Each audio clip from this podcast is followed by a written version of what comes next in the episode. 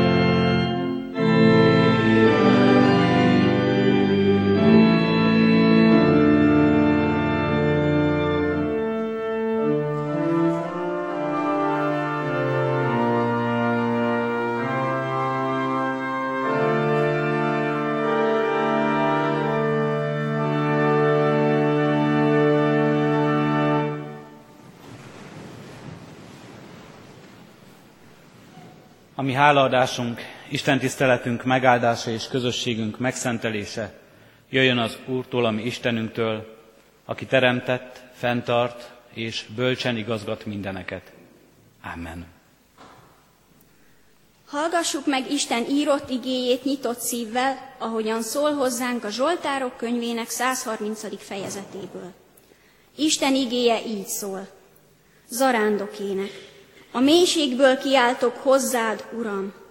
Uram, halld meg szavamat, füled legyen figyelmes könyörgő szavamra. Ha a bűnöket számon tartod, Uram, Uram, kimarad meg akkor. De nálad van a bocsánat, ezért félnek téged. Várom az Urat, várja a lelkem, és bízom ígéretében. Lelkem várja az Urat jobban, mint az őrök a reggelt, mint az őrök a reggelt. Bízzál Izrael az Úrban, mert az Úrnál van a kegyelem, és gazdag ő meg tud váltani. Meg is váltja Izraelt minden bűnéből.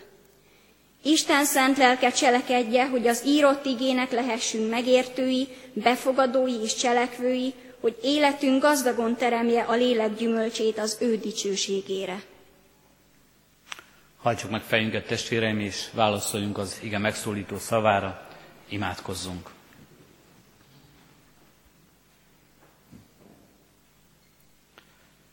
Kiáltunk hozzád, Urunk Istenünk, ahogyan kiáltott a Zsoltáról, Zsoltáros is.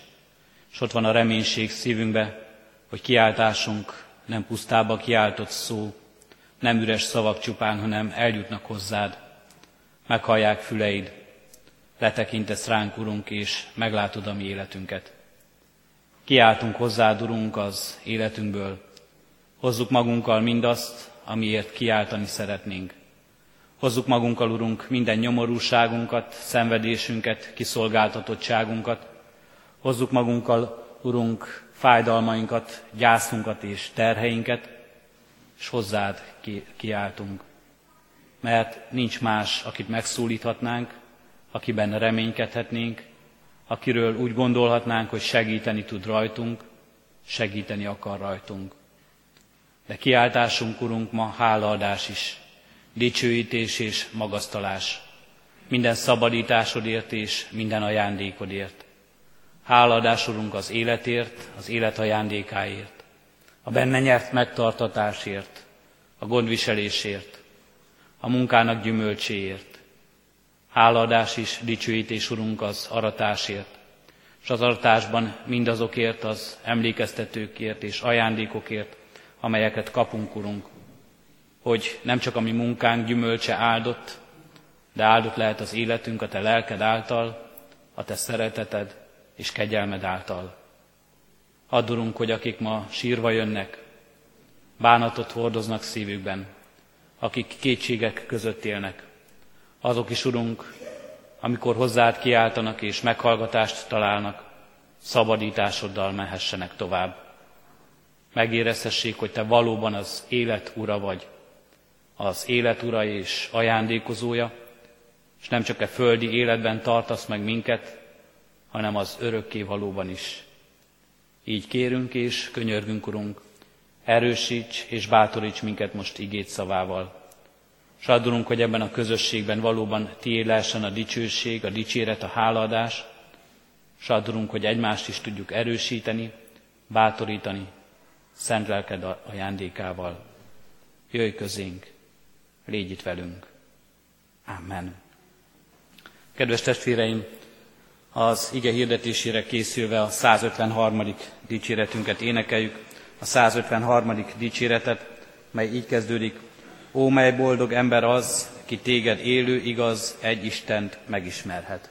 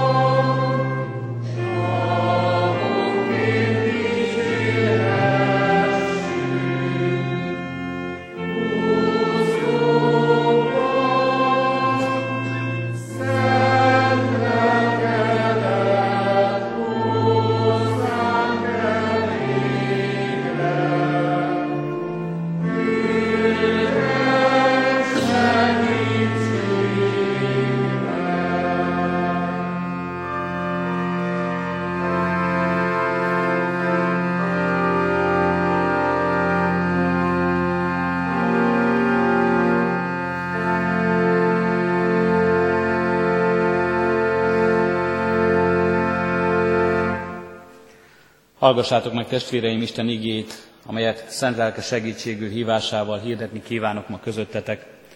Úgy, ahogyan az írva található a már felolvasott igerészben, a Zsoltárok könyvének 130. részében, a harmadik és negyedik versekben eképpen.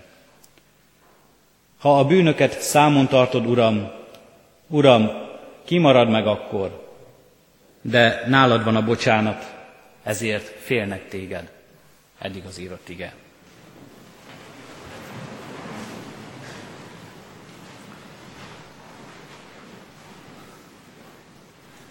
Kedves testvéreim, a múlt héten meghirdettük, hogy ezen a vasárnapon, ha Isten segít és élünk, akkor hálaadásban lehetünk együtt.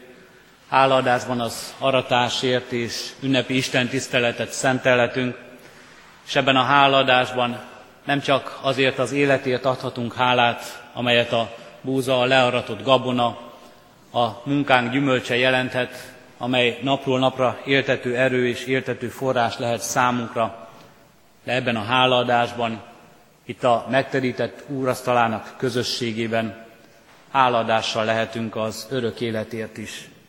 Istennek azért a szeretetéért adunk most hálát, dicsőítjük és magasztaljuk őt azért, hogy ebben a földi életben megtart minket, és megtart minket az örökké valóságra, megtart minket az üdvösségre. Mindkettőben az aratásért adott háladásban, a munkánk gyümölcséért adott háladásban, és az úrvacsora közösségében, ebben a lelki közösségben is azt éljük meg, azt tapasztaljuk meg, hogy Isten bőségesen ajándékozó Úr. Isten az élet ajándékozója. Életet ad nekünk. Előív minket az életre, és neki köszönhetjük ezt. Megajándékoz minket ebben az életben, azzal a közösséggel, amelyet megélettünk a családunkban, különféle közösségeinkben. Megtart minket gondviselő szeretetével. És megmutatja Isten, hogy ez a megtartatás, ez a gondviselés, ez sokkal többet adhat nekünk, fiában, Jézus Krisztusban, a bűnök bocsánatában, a kározattól való szabadításban, az örök életben. Isten az örökkévaló Úr, ami megváltó Urunk és Istenünk Jézus Krisztusban. Isten a Szentlélek általma azt mondja nekünk, én vagyok az élet ajándékozója. Én az Isten, az élők és nem a holtak Istene vagyok. Erről szól, erre emlékeztet minket a gabona itt az úrasztalán, az úrasztala előtt, az aratásért való hálaadásban, és erről szól, és leginkább ezt hirdeti nekünk, és ebbe a közösségbe hív minket a megterített úrasztala, a megtört kenyér, a kiontott bor jeleként, megmutatva nekünk, hogyan vállalta Isten értünk a halált, hogy mi éljünk, örök életünk legyen. A felolvasott ige, a 130. Zsoltár, amelyet Tíme olyan szépen felolvasott nekünk, harmadik versében ezt olvassuk, ha a bűnöket számon tartod, Uram, Uram, kimarad meg akkor. Bűnökről szól az ige, bűnök számon tartásáról. Valljuk meg őszintén, valóban ebben az igében is és ebben az Isten előtt való megállásunkban is itt most számot adhatunk. És ami általunk a saját magunk bűneit számon tartó módon számvetést készíthetünk az életünkkel. Ha a bűnöket számon tartja valaki, a bűnöket Isten számon tartja, kimaradhat meg akkor, kérdezi a Zsoltáros. Van-e ott élet? Van-e akkor élet? Lehet-e abban hálaadás? Lehet-e abban Isten előtt dicsőítéssel és magasztalással való megállás? Ha Isten úgy lát minket, ahogyan talán mi most is szívünkbe tekintve, bűneinkre tekintve, amiben azt látjuk, hogy méltatlanok vagyunk, hogy alkalmatlanok vagyunk, hogy senkik és semmik vagyunk. A Zsoltár azonban folytatódik, és a Zsoltáros vallomása és hitvallása folytatódik. De nálad van a bocsánat. Ez a de amely általában mindig és minden helyzetben megfordít mindent az életünkben. Milyen fontos és milyen jelentőség teljes most is. Hiszen ez jelenik meg, az Isten itt jelenik meg igazán, bocsánatában, kegyelmében, mert az Úrnál van a kegyelem, és gazdag ő meg tud váltani, gazdagságában, a terített asztal gazdagságában, az életünk ajándékának gazdagságaiban megjelenik az Úr. És akkor van élet, és akkor lehet magasztalás, és akkor lehet dicsőítés. Milyen sokszor, hányféle képpen, és hányféle módon jelenik meg ez a de az életünkben. Amikor a mi életünk megy a maga útján, talán éppen úgy, ahogyan mi szeretnénk azt irányítani, és az életünk talán éppen a mi irányításunk alatt elromlik, és kezd semmivé lenni, vagy éppen azért, mert nem tudjuk irányítani, mert nincs hatalmunk rajta, elrontja más, más hatalom, emberi erő, emberi gondolat, emberi rossz indulat vagy szándék, elrontja terveinket, szépségét az életünknek betegség, nyomorúság, és halál rabol meg minket és foszt ki, és azt látjuk, nincs itt élet, nincs itt dicsőítés, nincs itt magasztalás. És milyen jó, és keresztény emberek áldott bizonysága, amikor megjelenik a de, de megjelenik benne az Isten. Nem az emberé, nem a miénk az utolsó szó, és nem a mi irányításunkban történik minden, nem mi tartjuk a kezünkbe ezt a gyeplőt, nem mi mondjuk merre és hogyan tartson az út. És nem mások, nem hatalmasságok, nem emberek, és nem végső soron ők döntenek életről és halálról, és nem az ő kezükben van mindez. És nem a betegség, és nem a halálé az utolsó szó, hanem az Istené, a kegyelmé, a szereteté, a bűnöknek bocsánatáé, azoknak eltörlésé, az örök életé, az Isten irgalmáé. Bűnök. Az, ez a Zsoltár egy bűnbánati Zsoltár. És most az úrvacsorázás előtt nekünk is jó és illő, hogy számon vegyük bűneinket. Számon tartott bűnökről beszél a Zsoltáros. Valljuk meg őszintén, nagyon sokszor nekünk jól esik számon tartani a bűnöket. Ha nem a sajátunkat, inkább a másokét.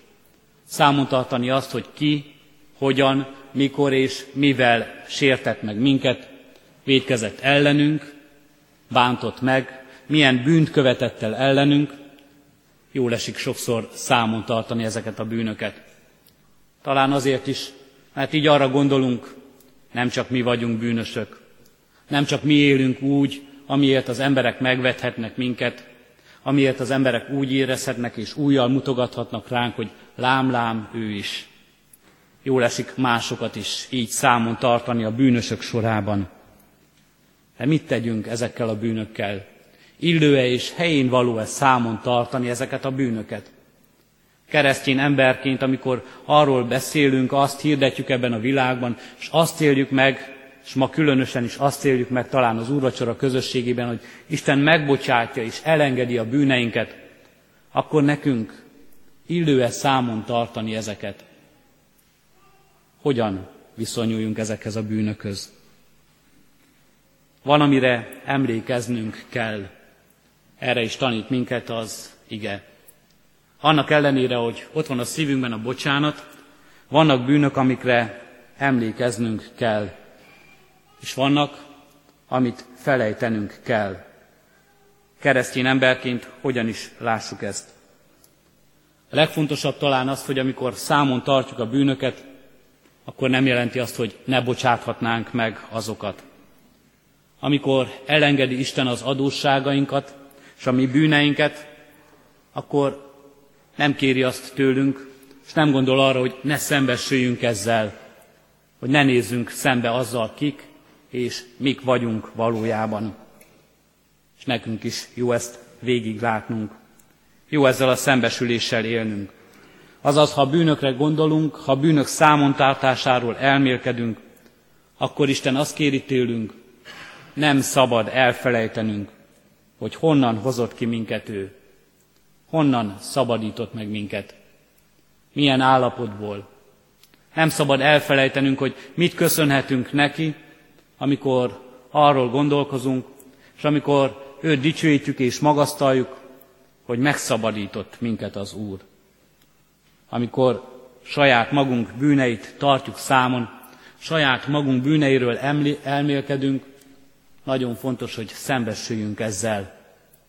Lássuk, az Isten kegyelmére szoruló emberek vagyunk. Szembe tudunk nézni, szembe merünk nézni elesett állapotunkkal. Szembe merünk nézni azzal, milyen távol van az életünk, ami Urunktól, Istenünktől, mennyire szentségtelen az, mennyire alkalmatlan és méltatlan arra, hogy igazán őt szolgálja, mennyire önző, és mennyire messze kerül az Istentől. Nem szabad elfelejtenünk, számon kell tartanunk, honnan hoz ki minket az Isten, honnan vált meg minket az Isten. És nem csak a saját magunk, hanem a mások által nekünk okozott bűnök tekintetében is így fontos ezt megtennünk. De most pénteken egy nagyon szép és nagyon megható alkalmon lehettünk együtt, akik ott voltak, itt a városházával szemben, felállítottuk annak az, azt az emlékművet, ami a kuláknak bélyegzett magyar gazdáknak állít emléket. Bűnöket szenvedtek el ezek az emberek. Mások miatt szenvedtek, mások okoztak nekik nyomorúságot, szenvedést, tették lehetetlenni az életüket, tették lehetetlenni a jövőjüket is. Mit mondjunk ezeknek az embereknek? Hogyan éljenek ebben a múltban? Hogyan tudják lezárni ezt a múltat, amely megkeserítette, és talán a mai napig is hatással van az életükre, sőt biztosan. Le lehet ezt zárni? Vagy számolgatni kell a bűnöket, számolgatni kell a forintokat, az éveket, hogy mi minden veszett el akkor, Számon kell ezt tartaniuk? Igen, Isten azt mondja, számon lehet tartani úgy, hogy meglátod, honnan, milyen helyzetből, mi módon tud és akar Isten megszabadítani téged. Hogy Istennek egészen lehetetlen, emberileg nézve lehetetlen helyzetekből is van útmutatása, ott is van szabadítása. Jelen tud lenni Isten. Igazságot akarunk szolgáltatni a számontartás által? Ítéletet mondani? Azt mondja Isten, nem. Ez nem a te ügyed. Enyém az ítélet, majd én ítélek. Én mondom ki az ítéletet. Az igazságot pedig megpróbálhatod földi igazság szolgáltatásra bízni, de vajon lehet-e mindent visszaadni? Lehet-e kárpótolni egy embert teljesen? elszenvedett bűneiért. Isten azt mondja, megpróbálhatod, de nem ez lesz az útja. Igazán ezt a múltat, és igazán a bűnöket, a saját bűneidet, a mások által neked okozott bűnöket, és a bűnt ebben a világban én tudom lezárni. Én az Úr, az én kegyelmemmel, az én szeretetemmel. És én nem tartom számon ha te számon tartod, csak úgy tedd meg, hogy lásd és tanulj belőle, honnan és hogyan hozott ki téged az Úr. Milyen szabadítással, milyen kegyelemmel, milyen irgalommal hordozott téged. Ezt mutatja meg nekünk, és erről szép bizonyság számunkra ez a mai nap, mikor Krisztus feltámadására gondolunk, minden vasárnap. Ez a mai nap amikor az úrvacsora közösségében az úrasztal jegyei erre emlékeztetnek minket. Isten szeretete és bűnbocsátó irgalma végtelen, kegyelme nagy. Gazdag ő, mert az Úrnál van a kegyelem, gazdag ő, meg tud váltani, ahogy a Zsoltáros ad bizonyságot. Kedves testvéreim, így álljunk a mi Urunk elé, ami bűneinket megvalva előtte, és kérve szabadítását, kegyelmét és irgalmát magunkra és mindannyiunkra.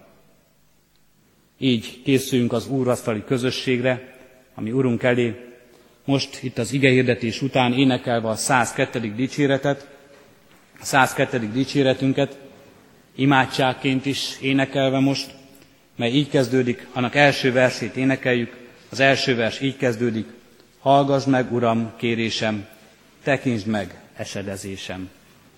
thank you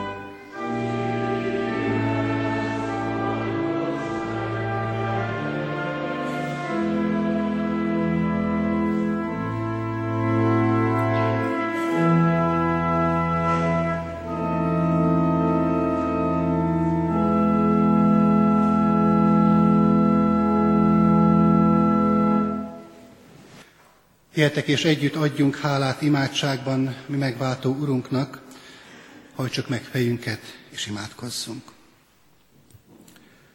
Urunk Istenünk, mindenható mennyei atyánk, az Úr Jézus Krisztus által. Hálatelt szívvel állunk Te előtted, nem csak mindazért a sok-sok gazdagságért, amelyel napról napra ajándékozod a mi életünket, táplálsz minket, hanem azért a kegyelemért is, amelyben most részesülhettünk. Urunk, kérünk, hogy valóban mindaz az áldás, mindaz a gazdagság, mindaz a szeretet, írgalom és jóság, amely most megmutatkozott a mi életünkben, a Te részedről, hadd mutatkozhasson meg a mi életünkben olyan képpen is, hogy ezt tovább adjuk mások felé közvetítjük. Urunk, Te nem csak az aratásnak az ura vagy, hanem a magvetésé is.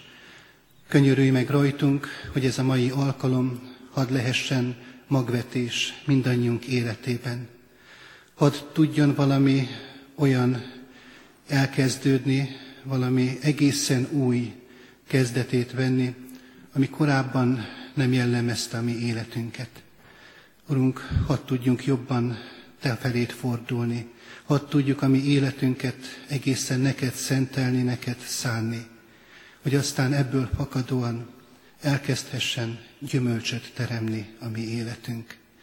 Kérünk, Urunk, Jézus Krisztusért, hogy Te egyszülött fiadért, ami megváltó Urunkért, ajándékozz meg minket a Te szent lelkeddel, hogy az ő ereje által, ami életünk Te benned meggyökerezve, abból erőt merítve, napról napra élve hirdethessük a Te dicsőségedet ebben a világban.